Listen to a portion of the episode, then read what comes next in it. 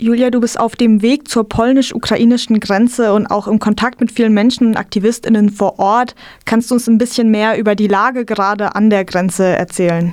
Genau, also wir wollten eigentlich schon viel früher zur Grenze ähm, reisen. Nur war das dann so, also wir kamen aus Bamberg mit einem großen Transporter, ähm, den wir von einer Brauerei dort zur Verfügung gestellt bekommen haben, nachdem wir so ad hoc eine ähm, Spendenaktion gestartet hatten und innerhalb von, also eigentlich am Tag der Kriegserklärung angefangen haben, medizinische ähm, Spenden und Kleidung und alles Mögliche entgegenzunehmen, haben dann ein Auto vollgepackt und sind losgefahren.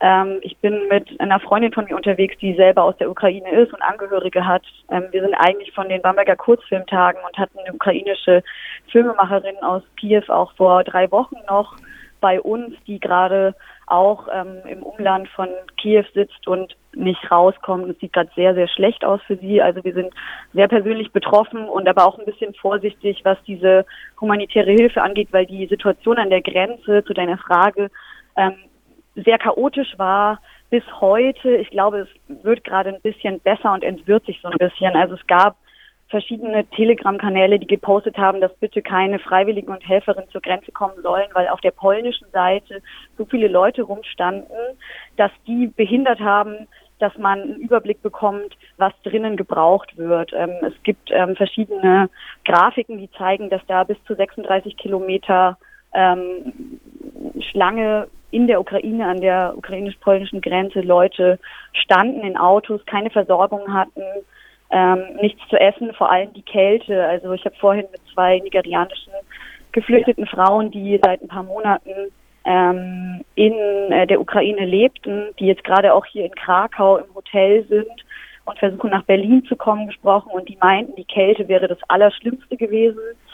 Und zusätzlich ähm, erleiden gerade, darüber gibt es jetzt auch schon diverse Berichte, Menschen ohne ukrainischen Pass, zusätzlich auch ähm, BPOC und ähm, Migrantinnen, die in, in, der, in der Ukraine leben, Pushbacks werden nicht durchgelassen. Es gibt jetzt Informationen, welche Grenzübergänge so ein bisschen besser sind, aber die Problematik ist so ein bisschen, dass die Infrastruktur der Grenze so überlastet ist, dass die keine Leute haben, die das abfertigen. Deswegen geht es so langsam. Die Leute kommen nicht raus. Dann gab es ja diese totale Mobilmachung. Das heißt, Männer zwischen ähm, 18 und 60 werden in den Krieg eingezogen. Es gab diese dramatischen Szenen an der Grenze, wo die ähm, Frauen von den Männern getrennt werden. Und wer jetzt gerade hauptsächlich rauskommt, sind Frauen und Kinder. Es gibt Geburten, hochschwangere Frauen. Ähm, ja, es ist super kalt und meine letzte Information, weshalb wir jetzt auch ähm, tatsächlich heute von Krakau an diesen Ort in ein kleines polnisches Dorf fahren, wo wir ähm, Aktivistinnen aus Polen, die ähm, einen grünen Korridor gebaut haben, wo die Hilfsgüter jetzt in die Ukraine reinkommen und so 40 Kilometer ungefähr bis hinter die Grenze in die Ukraine die Sachen verteilen. Und wir warten jetzt auch noch auf so ein 40-Tonner, so ein Schenkerauto, was kommt und versuchen einfach so Updates zu geben, was sie brauchen. Und dadurch, dass halt gerade ähm, die Verletztenanzahl immer größer werden wird, also ich bin heute tatsächlich, ich kann es einfach nicht fassen, wie schlimm es wird. Es gibt seit heute Morgen Satellitenaufnahmen, dass vor Kiew ähm, 46 Kilometer Panzer stehen meine Freundin ist direkt da. Ich habe eigentlich gedacht, ich kann sie gar nicht mehr erreichen. Ich habe vorhin schon gedacht, das war's. Ich habe dann noch irgendwie von ihr jetzt eine Nachricht bekommen und habe gesagt, bleib bitte im Bunker unten. Ich habe keine Ahnung, irgendwie in der Ostukraine. Die Städte ähm, sind umzingelt, die Leute kommen nicht raus. Ähm, es gibt keine Versorgung mehr, es gibt nichts zu essen in Kiew, die Supermärkte sind leer. Also es ist mehr als eine humanitäre Katastrophe und wird einfach gebombt. Ähm, heute Morgen wurde ähm, der Friedensplatz in einer Stadt, deren Namen ich leider gerade vergessen habe, entschuldigt, ich bin selber nicht aus der Ukraine und habe so ein bisschen, habe zum Glück Leute, die übersetzen, aber ah, Kharkiv wurde gesprengt, bestürzend und ich finde das Tempo, in dem gleichzeitig politische Entscheidungen gefällt werden, wie dass der Rüstungshaushalt in Deutschland jetzt so erhöht wird. Also ich weiß nicht, in welchem Tempo gerade irgendwie auf äh, europäischer und auch globaler Ebene politische Entscheidungen gefällt werden, über die so lange gesprochen wurde und nichts getan wurde. Und auch der Krieg ist natürlich in der Ukraine nicht seit Dienstag so, sondern einfach seit vielen Jahren so. Und es wurde nicht reagiert. Und es gibt durchaus Länder, auch wenn es ein riesiges Problem mit Rassismus in Polen gibt. Die Bevölkerung hat sich extrem gut vorbereitet. Also wir waren vorher in Breslau, dort gibt es seit vier Wochen Initiativen, die hart daran arbeiten, Strukturen aufzubauen, damit sie Geflüchtete empfangen. Es gibt irgendwie von der Stadt ein Zentrum, das super schön eingerichtet wurde. Ähm, und ich habe mich einfach gefragt, was eigentlich los war in Deutschland, wie man so lange weggeguckt hat. Und ich bin auch so ein bisschen verwirrt, wie wenig, also ich bekomme extrem viel Support, ich könnte das alles gar nicht durchhalten, wenn ich nicht so tolle Menschen um mich hätte und so viele tolle Leute gäbe, die einfach machen und gerade auch vielleicht um damit zurechtzukommen, dass sie eigentlich traumatisiert sind, einfach arbeiten und versuchen irgendwie durchzuhalten.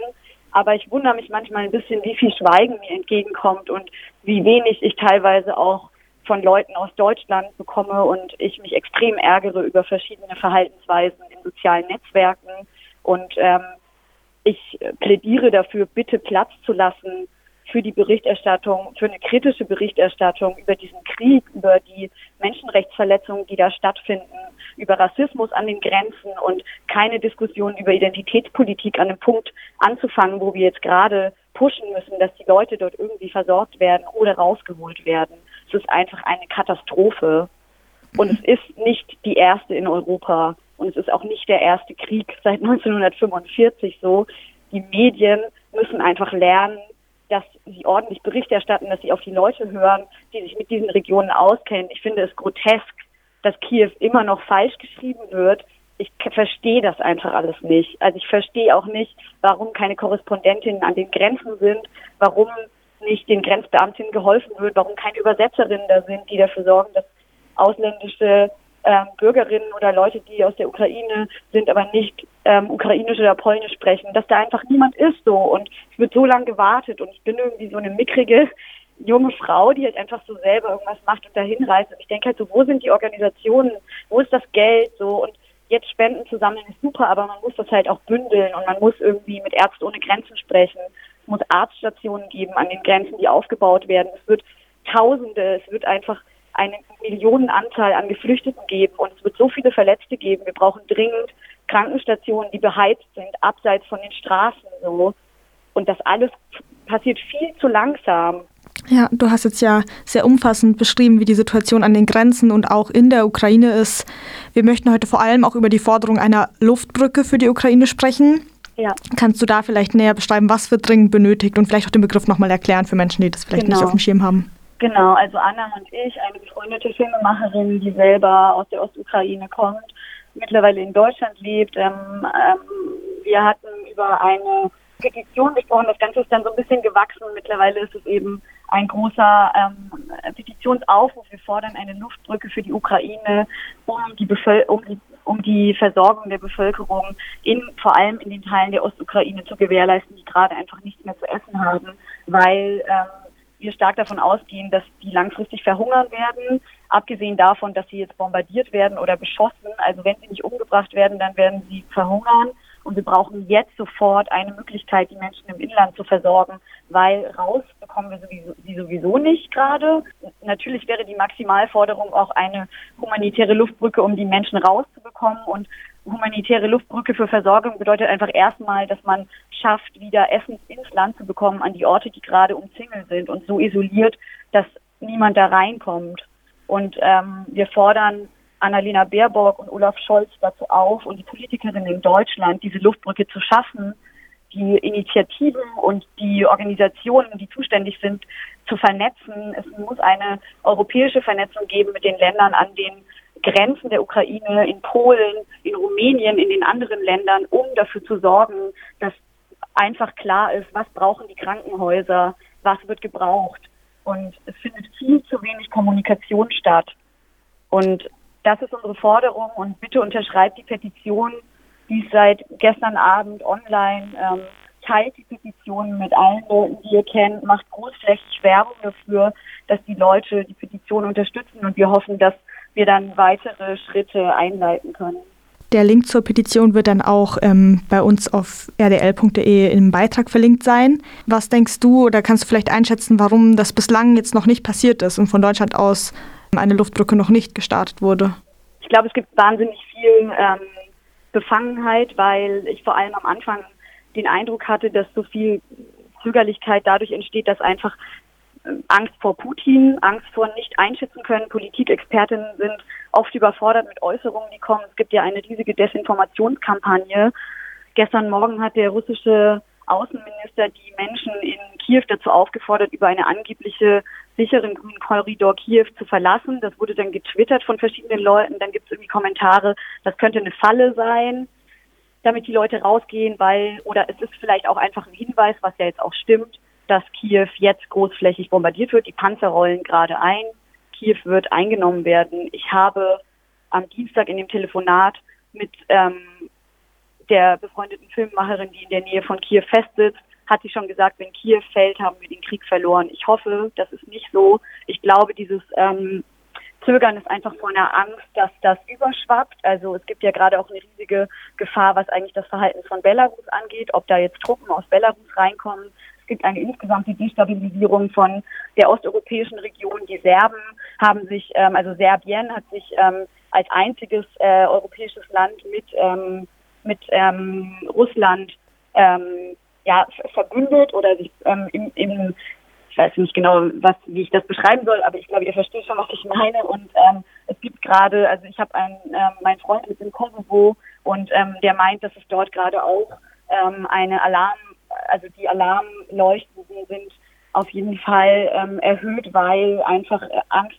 besteht vor serbischen Nationalistinnen. Es wird wahnsinnige Probleme geben in den nächsten Monaten, auch in Polen hier. Wir haben mit Aktivistinnen gesprochen, die meinten, es ist eigentlich eine recht, rechte Regierung, die rassistisch ist. So, es passiert jetzt schon, dass da gespaltet wird. Und das wird nicht nur gegen ähm, schwarze Menschen gehen, gegen Migrantinnen aus anderen Ländern, sondern das wird sich auch gegen Ukrainerinnen richten. Also es wird eine wahnsinnige Polarisierung geben und ich glaube, die Angst vor einer Intervention liegt einfach daran, dass einfach die, also ich habe das Gefühl, die Weltbevölkerung hat einfach Angst vor Russland.